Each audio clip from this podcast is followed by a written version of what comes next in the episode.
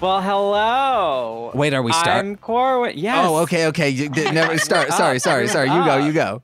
You were like fixing your hair, and I'm like, James. I fixed it. That was the 15 seconds ago. I was fixing my hair. I'm Corwin. Hi, I'm James. Hi, I'm Dolly. And welcome to This Movie's Gay. Oh my God, Corwin! Every time. Introduce our guest because she's already introduced herself. Hello, our guest this week is a good friend of mine, Dolly. We went to college together. That's the big thing. Dolly, is there anything else you'd like to add? I know you have a connection to Twitch a little bit. Would you like to talk about that? I'm leaving it up to you. No, we'll skip that. Okay, great. Oh, is your last name Bezos? No. Oh, luckily no. God, if her last name was Bezos, I'd be like, hello, can you get me a mansion tomorrow? Thank you. I thought you were going to say, manservant, not mansion. Actually, I wouldn't even need to ask. Dolly would literally have already set me up. Like already. That's a theme of this movie, which we'll get into later. But Corwin, how has your week been? My week has been great. I just got back from traveling to see my mother. Ooh, my mother will be here in a couple weeks. Wow, we're both seeing our mothers within a month. Yeah. Is that a theme? She wants to be doing a lot more stuff than I'm comfortable with doing in the middle of a pandemic. And I'm like, no, Mom. I'm going to say, hey, I am so sorry. We got a good guest for a day that we normally don't record. So the first day I will not be able to see you. Do. And then my God, the next day I'll be like, Mom, did you like go around crowds? And if she says yes, I'm going to say, I'm sorry, but that means we can't see each other over this vacation you're having. Oh my God. My mother was in Reno, and that's where I went. And she was like, we can go to the casinos. And I was like, no. Oh my God, no. We'll not be doing that. That sounds like COVID. Yeah. Oh, instant panic attack even at that thought. Oh, my gosh. Oh, it absolutely was. I was like, no. Even without COVID, a casino's like, oh, I'm sorry. My lungs are sensitive. I don't want to go. I mean, I've been to a casino before. It's fine. No, it's so smoky. I went on my 21st birthday. No, it wasn't. Oh, the one I went to was smoky. It was off the strip. Wait, okay. I mean, I went to one that was in like Mississippi, I think. Oh, I think me too. Yeah. We probably went to the same one, you know? Yeah, I've hit a few. Was it a riverboat casino from a cartoon show? That's what I'm thinking. No. Oh, my God. We just got raided. Whoa, already? How? Yeah. My friend Laura did it. Raided with a party of 19. Whoa. Oh, my God. Let me take a second. This is a podcast, but this is a big event. We're going to take a second to say, hello, Laura did it. Hello, Raiders. We're doing a podcast right now called This Movie's Gay, where we Laura said I didn't do it, I swear. We talk about queer film. Today's episode is about the movie The Favorite. We are joined by my co-host, co-producer, co-everything, James. Hi. AKA Mostly Speaking Sentai. But not co-editor. I am the chief editor. Not co-editor. Chief editor. I edit myself, my words. Not live, the uhs lately. Not the uhs. I don't edit the uhs. And we also have a very, very dear friend of mine, Dolly, who watched the movie and agreed to talk about it with us. So hello. How was your stream, Laura? Please tell me things. I don't have a raid video, so I can't play that yet. Let's make a raid video right now. I learned a lot about raids from John Oliver this past week, so I guess I'm going to start crying and then... Okay.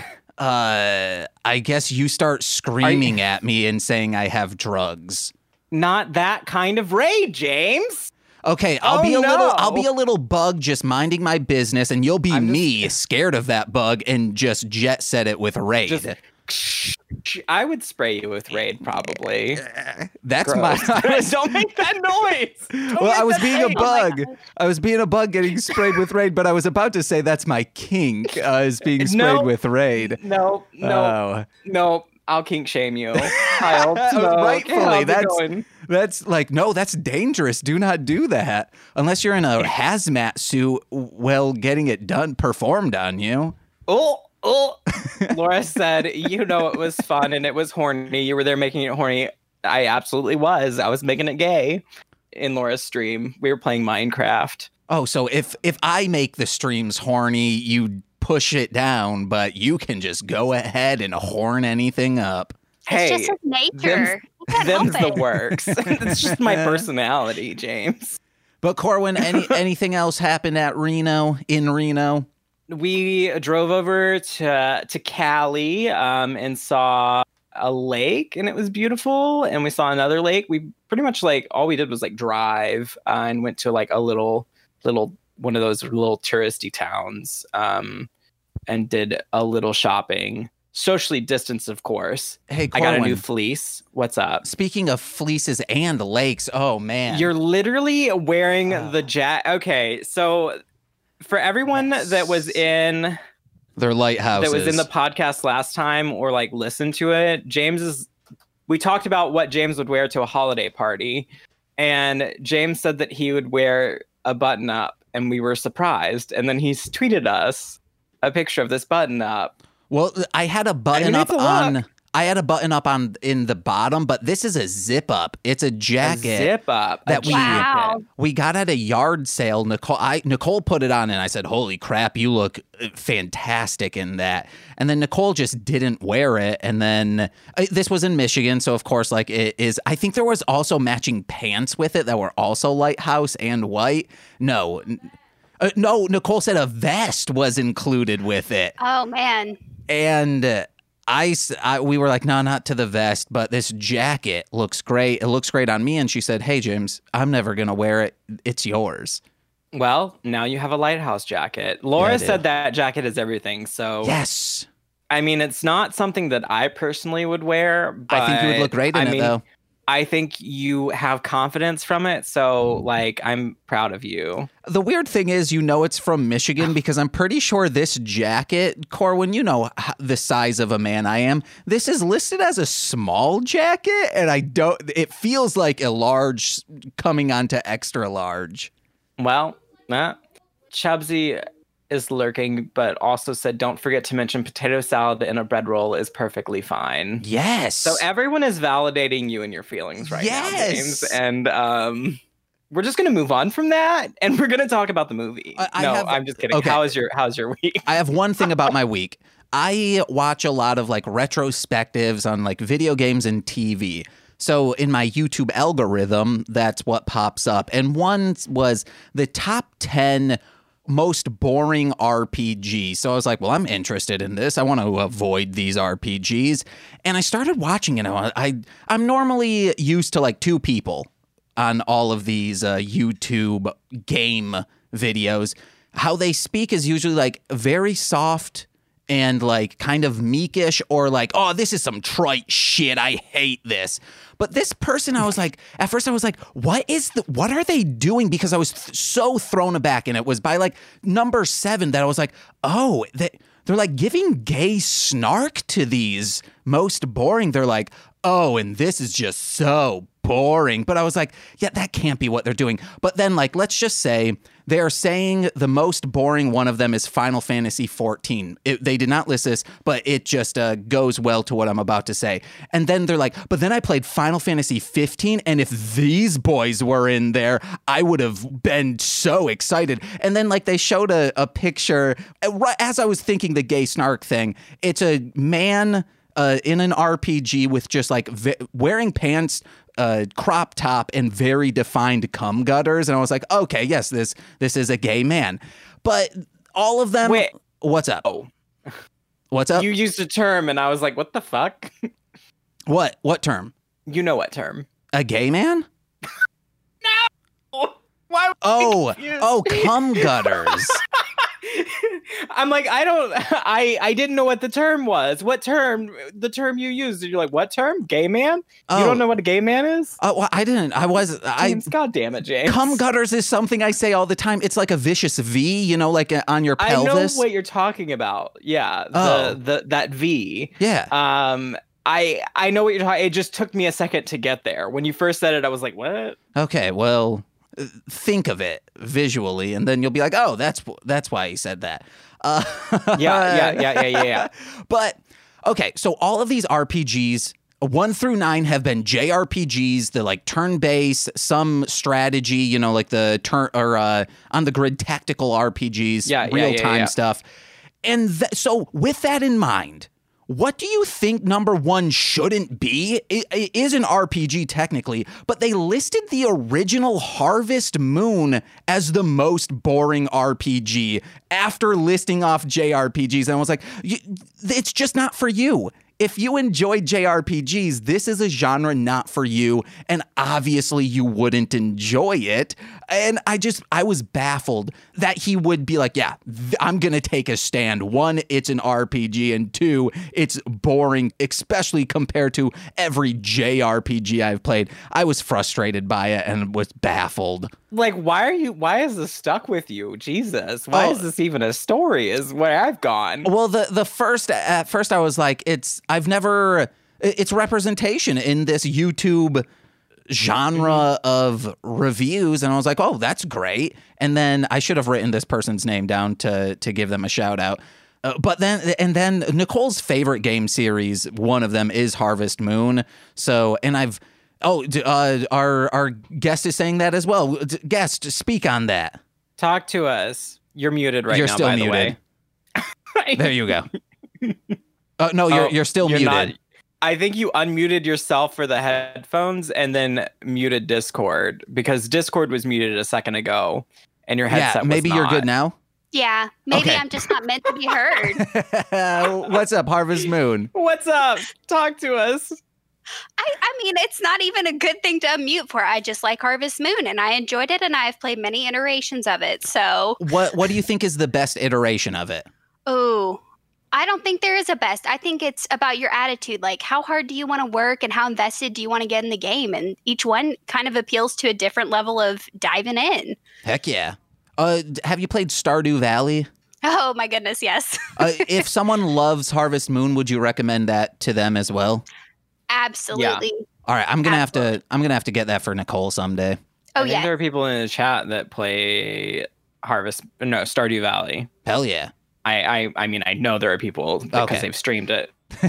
But okay, well that was quite a week, I guess, James. I mean, it was one thing. YouTube video. That was it. Dolly, how was your week? Do you have anything to add? I would just say that I'm living the COVID life like a lot of people, and that one week blends into the other. I couldn't tell you when it started or when it ended. And I'm here in my house by myself, and sure, it's... What day is it? Oh, goodness. Tuesday? I literally only know the day of the week because of this podcast. I only know that I'm like, oh, I watched the movie on Monday, and then I talk about it on Tuesday. And then 2 weeks later, I do it again. Because of all the podcasts that I do, I know the days of the week. But Nicole, there's so many times where, like, I have to remind Nicole, like, hey, we're doing this. And she's like, oh, yeah, that's tomorrow. And I was like, no, that's today. And she's like, oh, oops. Or sometimes she'll be like, oh, yeah, we're doing that today, right? I was like, no, that's not until, like, another 5 days. That's a week from now. I don't know. My job keeps instituting these like COVID holidays to give us respite, which is incredibly nice, but it totally throws off my week. Once I figure it out, I'm like, no, okay, suddenly I'm off on Friday and I've been working for 2 hours, so I guess I'll stop now. I get a nice most of the day back. Yeah, pretty much. Amazing. So it's been our regular, 15, 20 minutes of catching up. Let's get into this movie. Now, I talked to Dolly and I was like, what kind of movie do you want to watch? And she was like, I like old movies. I like, the period movies. I like things like that. I don't remember the rest of the things you said. I think fantasy or sci-fi, which, we have trouble finding because they don't exist. That's bad. Yeah, it is very sad. And yeah, this is one that I have, I guess, wanted to watch for a while, but haven't really done so. So we watched The Favorite with Rachel Weisz and Emma Stone and the Queen one. Who Someone plays the Queen Coleman. Olivia Colman. Yeah. That movie. And thank you, Flicks with Ash, Olivia Colman. Yeah, which she was great. But per our usual guest, the honor is yours to give us a bit of a synopsis, Dolly. You look shocked. Oh, no.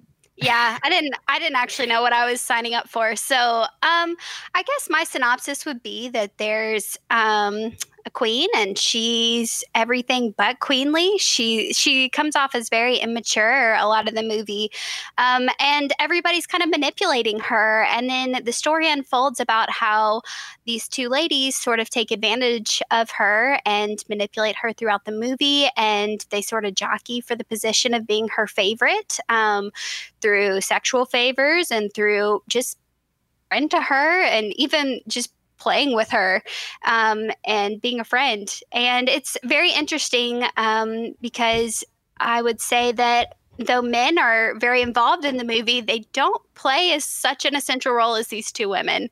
And so you get to kind of see how smarts and wit and court life kind of played out for them. So hell yeah. Yeah.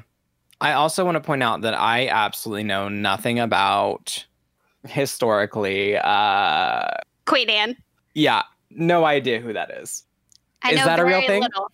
She's a real lady, and this was kind of a real thing. Like Mrs. Churchill, I can't remember her first name. She's a real person, and so was Emma Stone's character. They're all real, but of course, the story's certainly much deeper than history ever accounts for. Yeah, well, I mean, because and said it in the movies with Rachel Weisz's character burning the letters, like. Those rumors would ruin her. And that's all we have today are rumors. So that's a fun thing. Did you have anything like in the movie that you wanted to, that like resonated with you or anything you want to like specifically talk about? Okay, so Corwin told me to take notes for this, and I was going to do that, and then I got so sucked into the movie, I didn't do it. That's totally fine. But one of the first things I was really cluing in on was in the first few scenes, men are shown as dirty, like in so many obvious ways, and women are shown as being clean, as cleaning. They're in beautiful portraits in the background, and men keep showing up as being gross and doing gross things, like putting their hands down their pants and stuff. And I was like, okay, we're really setting the tone for who we want to root for in this movie, that we think dudes are bad and they're kind of gross, and we're going to focus on the ladies. So I did think that was interesting how much imagery there was around women being kind of clean, even though the world kept pushing them down. Wow. Hell yeah. James, did you get any of that? I mean, kind of. Okay. I'm just asking. Sorry. James is like, I wrote 10 jokes, and that's what I got. I didn't like this movie. I knew as soon as I watched it, I was like, James isn't going to like this. Which, okay, so like it's one every 43 movies I don't enjoy. The reason why I don't enjoy this is I'm so annoyed because I know this was like the life of just these rich people doing whatever the fuck they wanted, and like taking advantage of lower class citizens so much. So that's always, it sucks me out right away. Like I don't want to root for any of these people because I know they're all trash. And I do have to jump in there. I wouldn't say that I liked this movie. I mean, I liked that I watched it. I'm glad I watched it, and I wanted to watch it, but I felt very similarly in that I'm like, God, these are all awful people doing awful things to one another.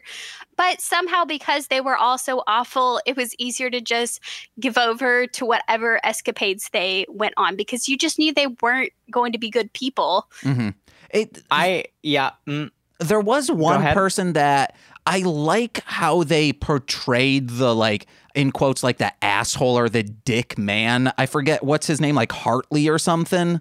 Yeah, Mr. Harley.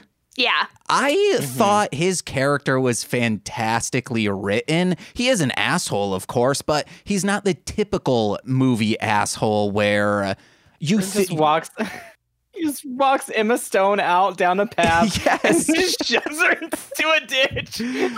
Like he doesn't do anything that'll like kill her or anything like that or like seriously harm her. He's just like, hey, do this thing that I need you to do. And she's like, no, I can't. And he's like, shove.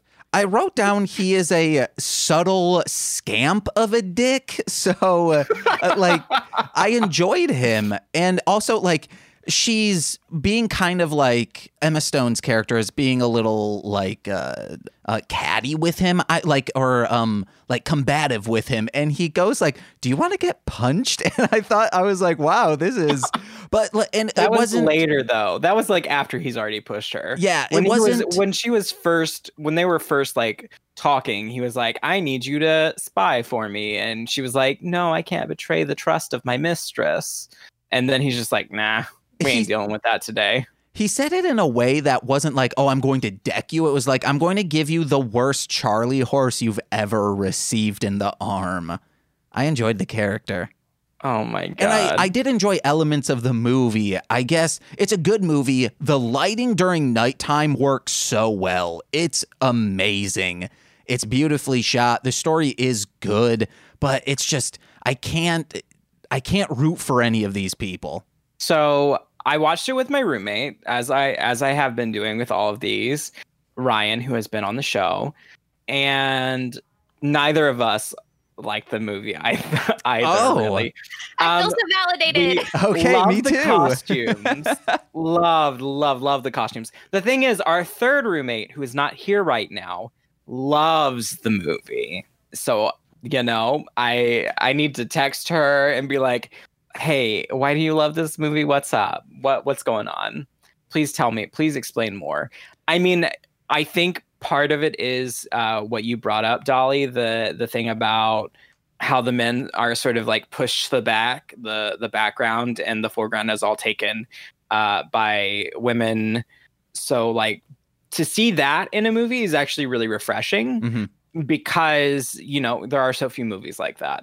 Cinema is dominated by men. The world is dominated by men. It's all the male gaze, all that shit. And this had a different view of that. So I could see why this movie would appeal to a lot of people and why it did well. There is one part of the movie that I wish the men would have been brought to the forefront just for a little bit longer. And that is when I wrote down, I would like to be find the happiness that the naked man being pelted with oranges has. God. I knew what was up with that? Tomatoes. And I knew you were going to talk about that. Wait, but you were going to bring it up. Wasn't he also getting pelted with oranges? No, there were tomatoes. Oh. I also thought it was oranges. So I'm going to confess that. They were. That's why the background was all covered in red splotches and stuff because they were tomatoes. How would they have oranges?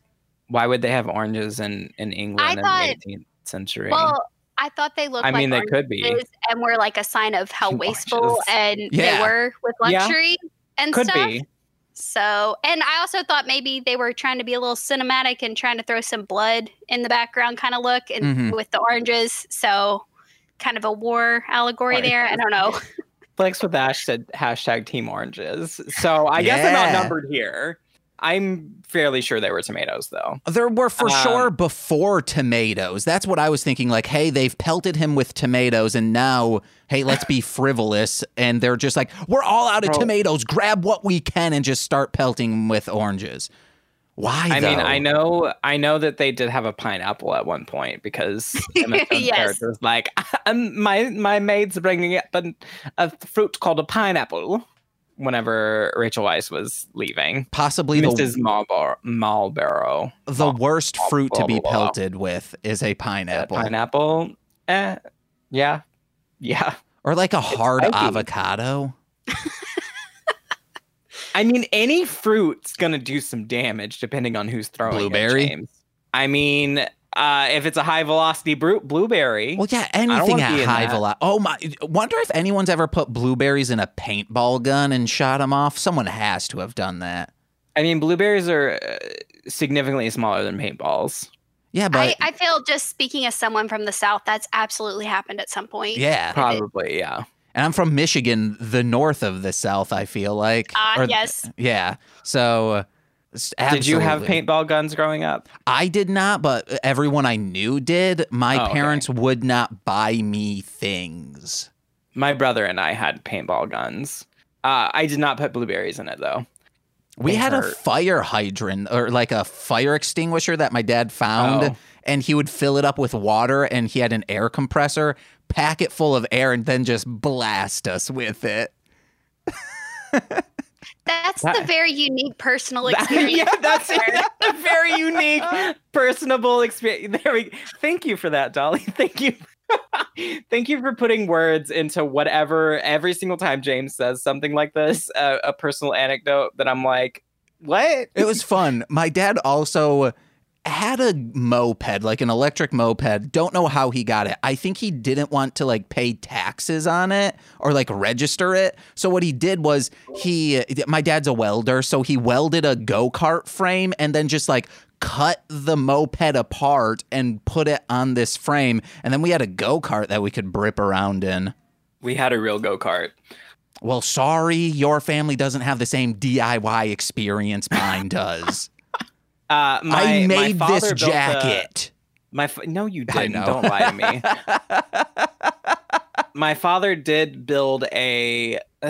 my father did build a projector. Hell like, yeah. Built it himself.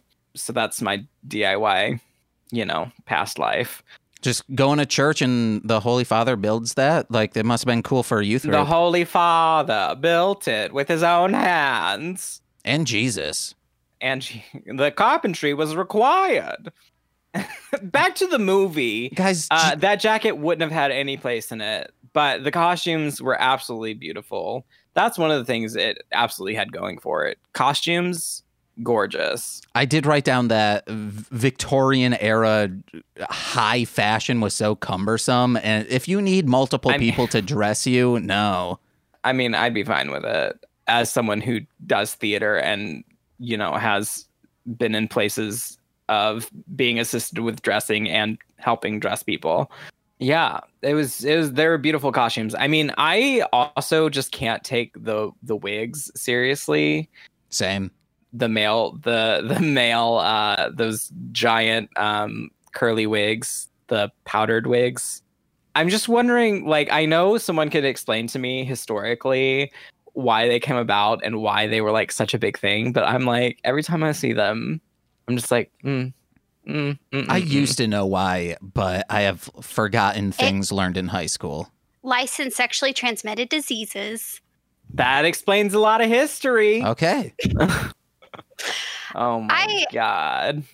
Something I liked is that the outfits that Emma Stone was wearing in particular really showed her journey along the way. Mm-hmm. Oh, yeah. And what kind of character she was in. Was she being true to herself, or was she playing the role to kind of fulfill whatever was happening in the scene? And I also liked that they wore the same dresses repeatedly, because that's reality. They would have worn the same dresses over and over and over again. And some of these period dramas, they just have like a new dress for every event. And I'm like, that's not how that would have worked at all. It's so expensive. So I like expensive to make. I mean, it is showing an excess of wealth. I particularly like her dress that had the pockets that were like, her hips were like rounded, and she like pulled the little poison out to poison Rachel Weisz's character. With the pockets. Also, this is the second movie we watched with Rachel Weisz, by the way, James. The other one was the Don't Tell Me. I know the story of it. I believe I know the story of it. It is Natalie Portman wasn't in it as well, or I just think Natalie Portman looks like Rachel Weisz in this movie. It was not Natalie Portman. Okay, it was the one about like the Jewish community, correct? Yeah. Okay. Disobedience. There we go. Yeah, it's the second movie she's been in, queer film. Another thing to mention is that all three of them, as far as I know, are publicly straight, which is very disappointing for 2018. Not that they're straight. They can be straight. That's fine. That queer people weren't cast in those roles or openly queer people. So, Corwin, you're like, it's 2018, guys. Come on, be come gay. On. Everyone be gay. It's 2018. How long do we have to go? Just at least be fluid, guys. Oh, my God. James. Oh, wow. No. Just be yourself. But yeah, there was a lot of us there. You don't have to get rid of any of those. They were all intentional. They were all there for me. Nicole's been doing this thing where if there's a long pause on Mostly Speaking Sentai, I'm like, dude, you gotta stop doing that. And she's like, I'm doing them for comedic purposes. And I was like, you're looking at your notes and saying, it's not for comedic. It's not. And then, of course, no one knows what I'm referencing because I cut those out. Yeah. Because you're like, I refuse to have an listed in my podcast, except after the first 45 minutes. After the first 45 minutes, they can away. In the pandemic, I've been a lot less because I listen to popular podcasts and people are constantly stuttering and... Their vocal pauses, they make you seem more human. No, I want to be a robot. Honestly, I want to be robot. The singularity will not know Singularity will know Unless, of course, they will know Master P, so I guess they would have to. Shit. Damn, James. Arguing yourself out of that. Yeah. James, did you have any more notes? I got a bunch. Let's get into those. Oh, wait. One, I forgot. This was supposed to be an up top thing. We are very close to 10,000 total downloads/listens for the podcast. So, guys, let your friends know about the show. And you can listen to the back catalog wherever podcasts are found. This Movie's Gay. But let me get down to some notes. Also, on the top, up? I thought one of the things you would talk about your week was that screenshot you sent me of someone replying to your post on Reddit and being like, are you the guy from This Movie's Gay? Yeah, someone love it. On Reddit, I posted in the Super Sentai subreddit saying like, hey guys, check out my Super Sentai podcast. And the only comment I got, which I'm normally I don't get any, so I was excited. They just go, hey, are you the guy from This Movie's Gay? And I was like, yes. Amazing. Hell yeah. James sent it to me right away and I was like, yes.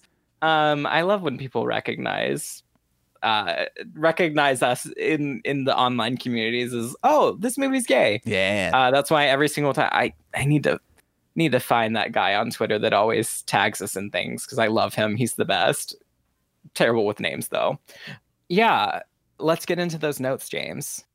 What's her face? Right in the beginning, the queen is talking to her current favorite, Rachel. No, yeah, that's Rachel Weisz. Mrs. Horley. All right, I'm going to say Rachel. Rachel. So she's talking to Rachel, and she's like, oh, come pet my bunnies. And she's like, no. And she goes, no. Love knows no bounds. And she's like, oh, I do love you, but I'm not going to touch those. And it's like, yeah, like love knows no bounds, but relationships should have boundaries. And if you need boundaries, but if she's like afraid of rabbits or like my mom allergic to rabbits. And I did think like, hey, rabbits are really cute. I should get one. And then my mom would never come over. I'm kidding. I would, if my father was allergic to something, it wouldn't matter because regardless, he still won't come over to the apartment. I don't know why. Yeah, guys, have boundaries in your relationships. Chat, let me know. Those are healthy. Do you have a boundless relationship? Can you just do whatever you want? Don't let us know. Don't do that. I do want to jump in there because it is interesting because it was very much one party setting all the boundaries for the relationship in the movie. Mm-hmm. It was Rachel. Yeah. Yeah. So very interesting that that's one of the first things her character does. It really sets a precedent. Yeah. She sets boundaries, and then that is what gives the room for Emma Stone to jump in and be like, I don't have these boundaries. Right. And she weaseled her way in there to be the favorite. Well, I mean, they were friends. I have a question. What's up? Was there a moment y'all felt like Emma Stone went from being the coy, very And I'm such a naive girl to being the manipulative person. Where was that moment for you guys? No, I there was no flip of that moment right there. I saw her in the beginning and I was like, I mean, she seemed like innocent in the front in the beginning, but as soon as she had her character established, I was like, she's manipulative. She's like very deceptive. Okay. She is very deceptive. I caught onto that real fast. For me, it was when she coughed in front of the queen and said, "Oh, I'm so sorry. I caught a chill because I was picking your herbs." Yeah. As soon as she told, she went and told the doorman that she wanted to help with the bandages and stuff. It's like, all of that. She's very manipulative. In that moment, I could see it as I'm tired of being, I'm tired of being a maid who gets burned with lie by her coworkers. So sorry, y'all. But then after that, I felt like, yes, when y'all said, she said, "Oh, I got a cough, out there picking herbs." And I was like, yeah, that's the moment she realized, oh, I can climb higher than this. So I liked that moment. I think it was from the very beginning, she showed up covered in mud, went to her cousin and was like, "Hey," and she even emphasizes, she talks about her past and that emphasizes that manipulative sort of behavior, because she talked about how, she was gambled away by her father, which that sucks. It was a terrible thing that happened to her. And then she's talking about the man that, owned her basically. She convinced him that that women bled 28 days of the month. So she's actively talking about manipulating someone. And it's yes, she did that for good reason. She was basically being taken advantage of. And everything in that wasn't a good place for her. But she did learn deception and manipulation from that. So she talked about it. And I'm from the very beginning, she's been manipulative. Which, I mean, hey, she's working with what she's got. She's not in a good place. But actually, it probably wasn't the cough. It was probably much later when, she went from massaging the queen's legs to fingering her. Oh, my God. I was like, holy. She saw them together and she's like, "Oh, I can get in that. That's it, man. I can do that. That's easy." Yeah. She was like, "I can get in that." She was like, "Hey, I'm pretty. I don't mind doing that work. I already had to do it." The things they do with the highest royal figure of the land is baffling. Her saying right off the bat, "Oh, you're so pretty. If I was a man, I'd ravish you." I would never do that to my employer, especially an employer who could legally cut off my head. I was actually really confused by the whole scene leading up to her finding Emma Stone in bed naked. There's this scene where Emma Stone comes in from the forest. She's got a ripped dress and she's just like, "Oh, pretending to be queen. I'm going to put these earrings by my face and I'm going to just walk around the queen's room like I own the place. And then I'm going to strip all my clothes and get in her bed and sleep." And I was like, I don't quite understand this moment. Is this that she realizes she has this power over people and she's just diving full force into this, or is she I don't know, that scene confused me in some ways about what was her motivation there. I was a little confused by that. What I took from it is that she was trying to escalate what was happening and elevate her position, because the that fingering scene happened after that. So she went in knowing that her cousin, Mrs. Marble, wasn't, spending time with the queen, and that the queen, from watching and seeing the queen talking and acting and everything, that the queen is very, she wants to be loved. She's very, she needs that. And that is how her cousin how Rachel has so much power over her, is that she's giving that love to her and giving that affection and stuff, and just little snippets so that she's carrying her along. Rachel didn't know that Emma Stone knew that they were together like that, that love was romantic yet.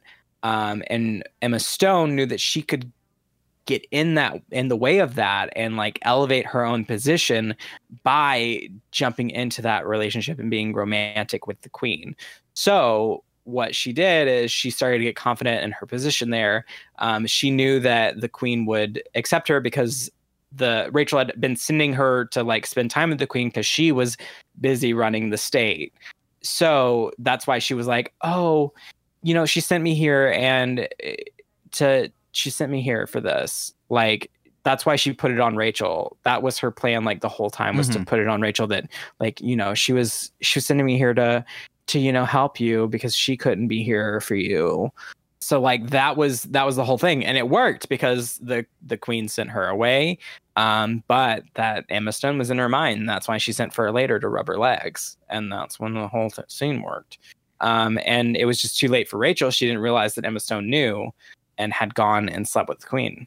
So, and that's also like, you know, later that comes up again, Emma Stone just sort of playing with that dynamic and relationship by poisoning Rachel and getting her out of the way for a few days so that she could get made into a lady again and married. Are you getting emotional? Sorry, I had a burp.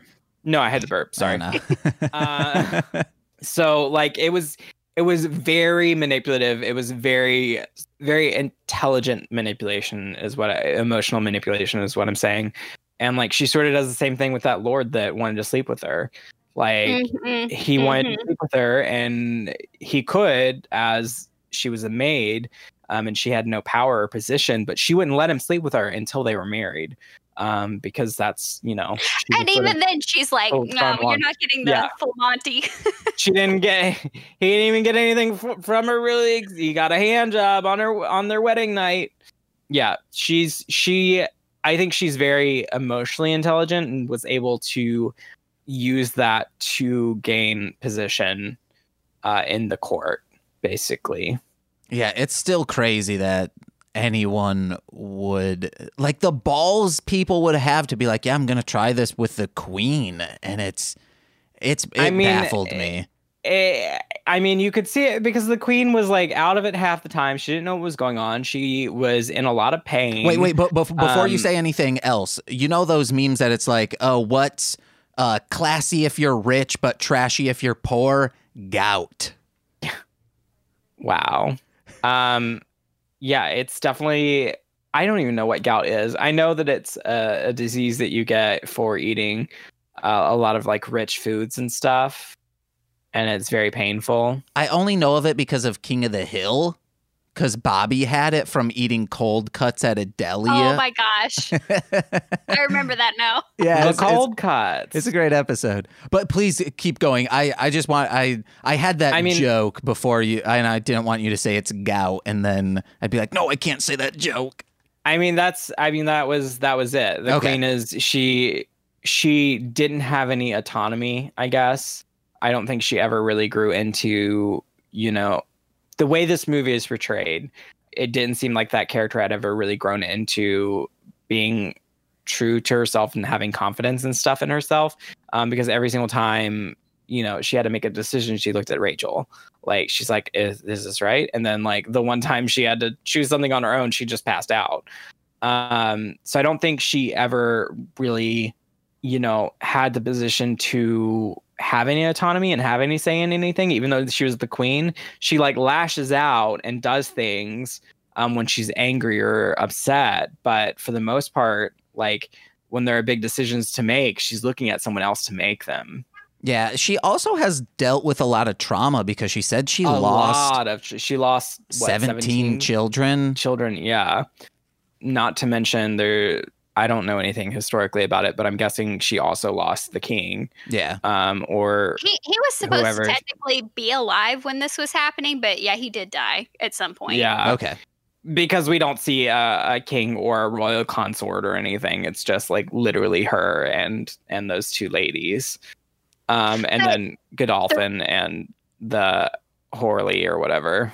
I thought the rabbits was a nice addition because it does kind of put a fine point on what you were saying, Corwin, that she doesn't make any decisions for herself. And it's probably because she spent so much time and energy trying to produce an heir.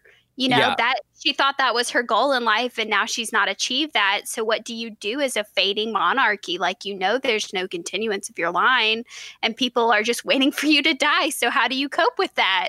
Yeah, I mean, she's got a lot of trauma, and, you know, who knows what else, some sort of PTSD or something. She's got other things going on that's like preventing her from, you know, being what everyone expects a ruler to be or a monarch to be. Mm-hmm. And we see that whenever she lashes out, whenever she hears music and things like that. And she kind of like that scene where she was wandering aimlessly and screams, "Where am I?" But then she's also very self-conscious and, you know, wants to be loved, wants to be liked, wants to be beautiful, all of that. But she doesn't see herself as beautiful or loved or anything. And that's why Emma Stone was able to, you know, go and dance with her immediately after that scene where she had the ball and she got angry at all the dancing and wanted to go home, wanted to go back to her rooms. That was probably my favorite scene of the whole movie, because they just zoom in on Olivia Colman's face and she acts mm-hmm. so much without saying a single word. You know exactly how she's feeling in that moment. I loved that scene. Yeah, because she's got this woman that she loves is dancing with someone, and she doesn't think she can dance because she's got the pain in her legs from the gout. And she can't go and do that. So she's just watching it all unfold, and she is probably feeling jealous or self-conscious and lashes out. And that's what she does. That's all she does through the movie is like lash out. And it's very sad, honestly, to like watch who she is and everything, because we don't see like the journey that she got there. We don't see that journey of how she got there. We just see her being like this sort of sad, sort of pathetic kind of thing, kind of figure. And, you know, she just wanted to be loved, and she's being used by these two women. Yeah. Yeah. Any other notes? Anything else? I wrote down Chekhov's unloaded gun, but then that never comes back into play. I thought this was going to end with a like, oh, this gun's actually not loaded bomb, mm-hmm. but then it is. And then, well, because Rachel's like, I don't do. She's like, I'm straightforward. This manipulation bullshit, nah. So that's why she knew she could definitely see that Emma Stone had a bit of that deceitful, like manipulative quality to her, and Emma Stone being like, oh, I didn't betray you or whatever. And then I saw this other thing. Hello, nomads. Hey. Hello, I know your name, and I'm not gonna say it. It's little Corey. James is gonna say it though. From Hit It and Crit It, which is coming back soon. From Hit It and Crit It. So yeah, Rachel could see that Emma Stone's character was like manipulative and stuff, but didn't think that she was a threat because she had that romantic relationship with the Queen. And then as soon as Emma Stone sort of brought it up and threatened, that's why Rachel was like, "Boom, I can literally shoot you. Okay, I can kill you, and no one." You know, accidents happen. So, yeah. That makes sense. Chekhov's unloaded gun. I could see why you thought that would happen, though. Yeah, I really like 20th Century Fox is... I like that this billion-dollar corporation does something cool and allows creatives to be creative. They're... You know, like the brum bum. This, I think that this was happening. The pigeons were doing it or the ducks that were being shot, whatever is being shot there. Because like on the Simpsons movie, I believe Ralphie does it, which is fun. Some of the Alien movies change it up. What are you talking about? The brum bum, are you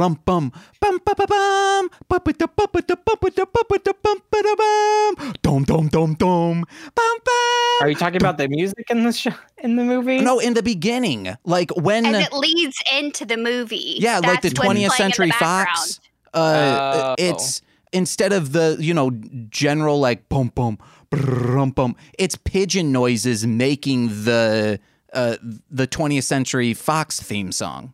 And you know that's outside of my expertise because okay. I do not recall that at all. It's right at the beginning. Like the first thing you see and hear is that.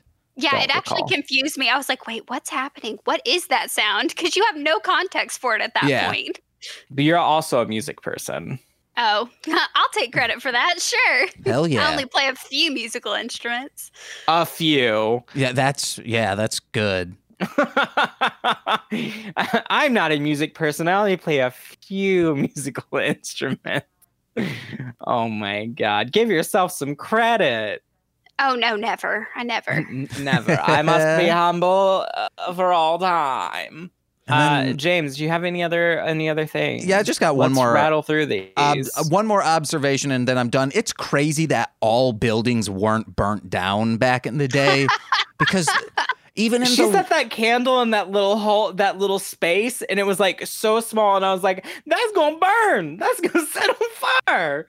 One of the rooms was also half a library, and they just in the middle of the night, no one in there, already everything lit. Yeah, I mean, I feel there were a lot of fires around that time, I think. I have no idea. Yeah, I had the same like thought, especially when when the queen went to go and find Miss Smallborough or whatever. I think after she was poisoned, she set that candle down in the little space in the hallway, and it was just such a small space, and I was like, that flame is right there on the wood. Yeah, no, I noted that too. I was like, I hope that is encased in like a little bit of metal or stone. Yeah, man, it just seems irresponsible. And especially with that character, I was like, oh God, she's gonna set the whole castle on fire. But those are all my notes. Little Corey said, I barely understand the bass. I don't know. You made a good song the other day. So those are all your notes. Dolly, any other things that you want to add or talk about with this movie specifically? Yeah, it's something we talked about beforehand. Was I mentioned that I had really wanted to watch this movie, and even though I'm an adult who lives alone by herself, I felt kind of scandalous about watching this movie because of everything I'd seen online about it. And I was so shocked watching it because there's not really anything when it comes to the women with women relationships that's very explicit at all. I thought I was like, I've seen less tasteful sex scenes in CW shows. Yeah. So yep.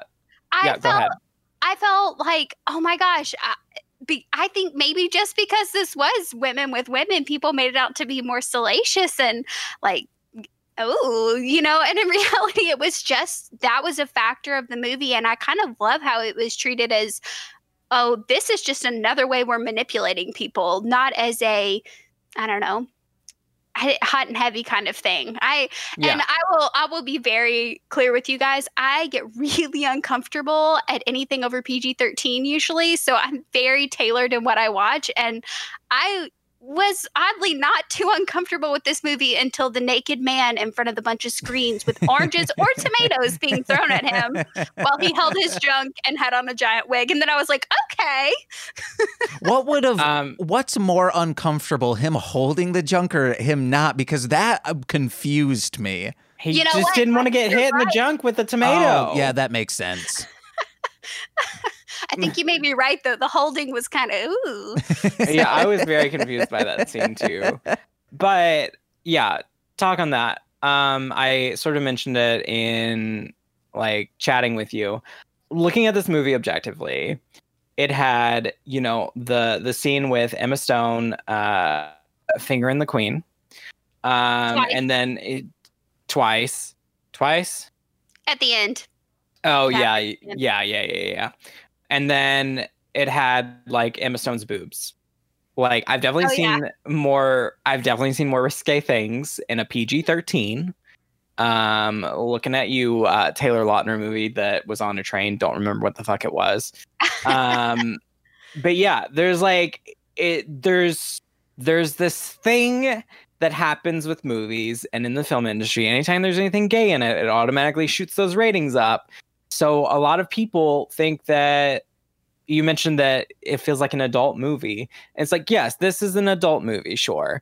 But it's not, it makes it seem more because it is an LGBT movie.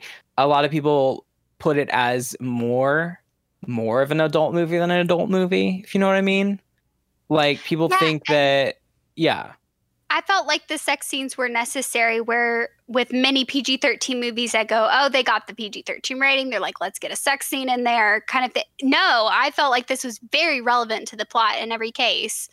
Yeah, like the most we had was that scene, which you've definitely seen worse things in a PG-13 movie.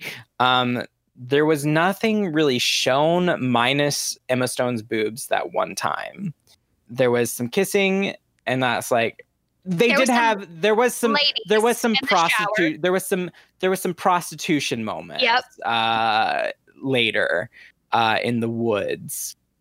But like, you know, I even forgot about that. I even forgot that happened for a second, because it didn't happen between the women. Like, the movie just sort of wrote that off. Like, oh, that's happening. Also, at the angle they were doing it, it seems like there couldn't have been penetration between those people in the forest. It just it's more like they were rubbing pelvises and smooching necks. But like, there's this. I think I've referenced it on the show before, but there's a Mark Wahlberg, Reese Witherspoon movie that's much more graphic, where he's like fingering her on a Ferris wheel, like at a carnival. And it's crazy how it's like, well, that's not just salacious, that's downright pornographic.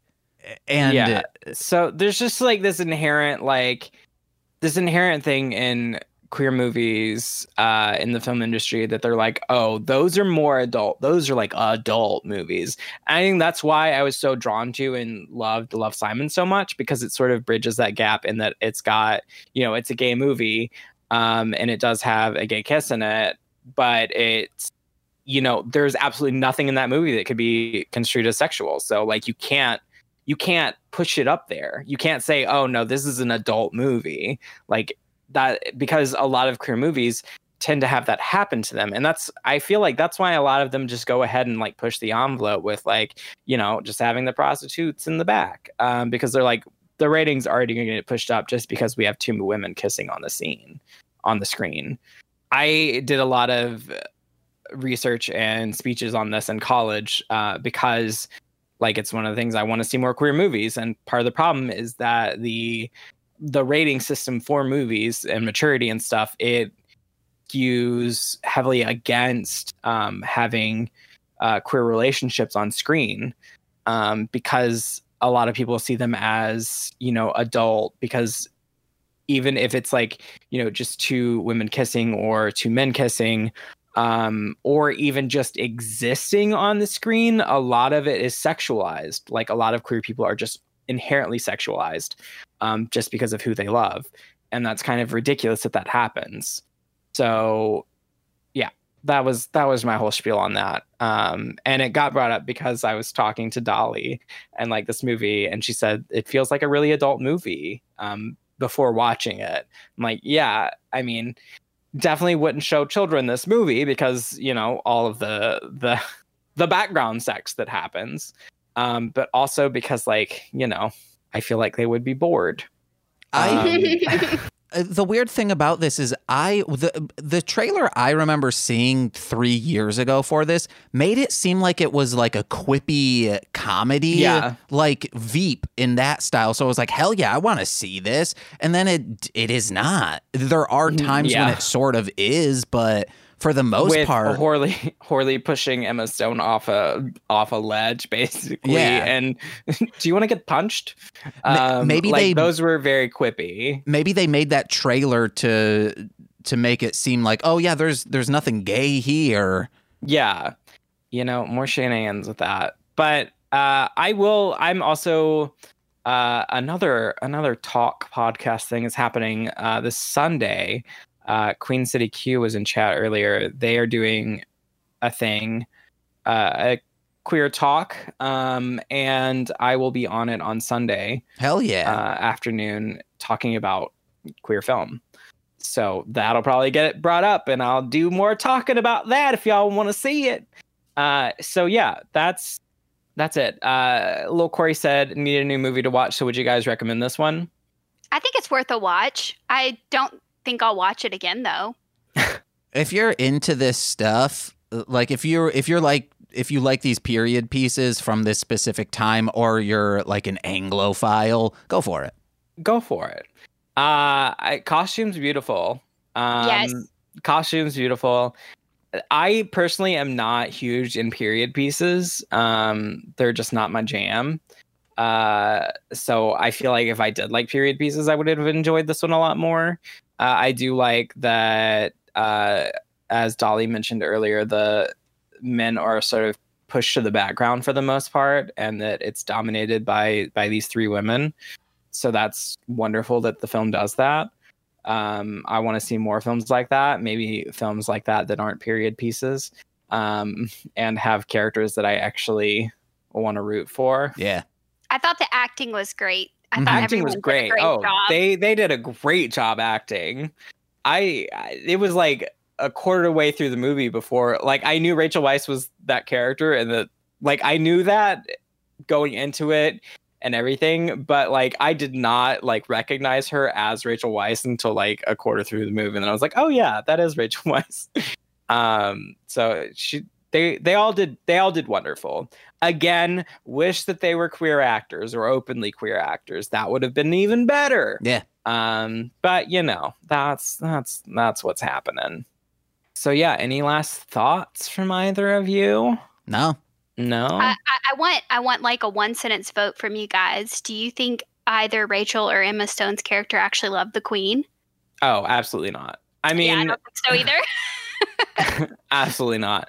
I feel like there was a little bit there from Rachel Weisz's character, definitely more than from Emma Stone's. I think Emma Stone was absolutely just manipulating her way through everything. There for the party. Rachel Weisz, I think there was a bit of love there, but it definitely turned. Oh yeah. Especially when she brought up the letters and was like, I'm gonna use these letters to ruin you. And you could see that there was the love there, because she realized the mistake she made in doing that and burnt the letters. It was just too late. She already just completely burned that bridge by trying to do what she did. Yeah. So yeah, that was it. Would I recommend the movie? If you enjoy period pieces, go for it. Go for it. Absolutely. If you just want to see women on screen, go for it. If you want to see absolutely beautiful costumes, go for it. If you're into the historical, if you're into the monarchy and history, definitely. Overall, I don't think I'm going to watch the movie again. And if it's on in the background somewhere, cool. Definitely was not my favorite movie that we've watched, but was not the worst, I think. Yeah, Dynastud #1. Oh my God. So yeah. As far as plugs, do you have anything that you would like to plug, Dolly? Nope. I'm good. Good. Okay. Corwin. My plugs. Hello. Follow me on Twitter and Instagram and all that stuff at Corwinning. That is that. Also follow this Twitch at Corwinning, twitch.tv/Corwinning. And then follow the podcast. We are on Instagram and Twitter at This Movie's Gay. My theater company that I'm involved with, Sawbox Theater Collective, they're doing stuff. Please follow them as well. And I think that's it. Check out Queen City Q this weekend, Sunday. We'll be doing a stream on Twitch, and I will be there talking. Hell James. Yeah. Over on the Twitch channel, Goose Von Kaiser, my friend Sean Marciniak, he's been on Mostly Speaking Sentai a lot. He's a great improviser and stand-up. We have started, I guess it's a podcast. It's called The Veggie Pales. We're going through Veggie Tales. It's, I think, every Thursday probably, where we went on a huge rant against St. Patrick because he's a terrible person. We found out from this, it's tangentially from that. They were like, he's a great person in this. And we were like, hold on, no. If this is true, he's a terrible human being. So check that out. It will eventually be out as a podcast under like a Marshland Media podcast feed. But speaking of those, listen to my other ones like Mostly Speaking Sentai, Hit It and Crit It, and What the Hell Mouth. Or go over to patreon.com/MLMPod to find out information, or I guess listen to, I don't know why it would be finding out stuff. Listen to our Patreon exclusive podcasts such as Engage With Nicolas Cage, Talking About Beyblade, The Toku Reading Corner, and The Podcast That Be. That's just $5 a month, and then you get all those podcasts. It's one every single Friday. Or if you're a $10 patron, you get exclusive streams once a month or watch-alongs. We've done Casper from 1995 and Meet the Deedles from 1998. It's a great time.